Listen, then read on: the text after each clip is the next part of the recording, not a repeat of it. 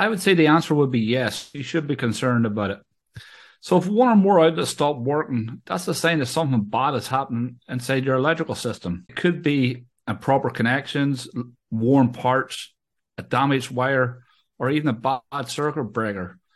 Um, and sometimes it's a combination of all these problems. Um, we normally find that if we find that the part is worn and has loose connections, then all the parts on that circuit are the same age and probably should be replaced because if one outlet stops, the next one could um, stop later down the road.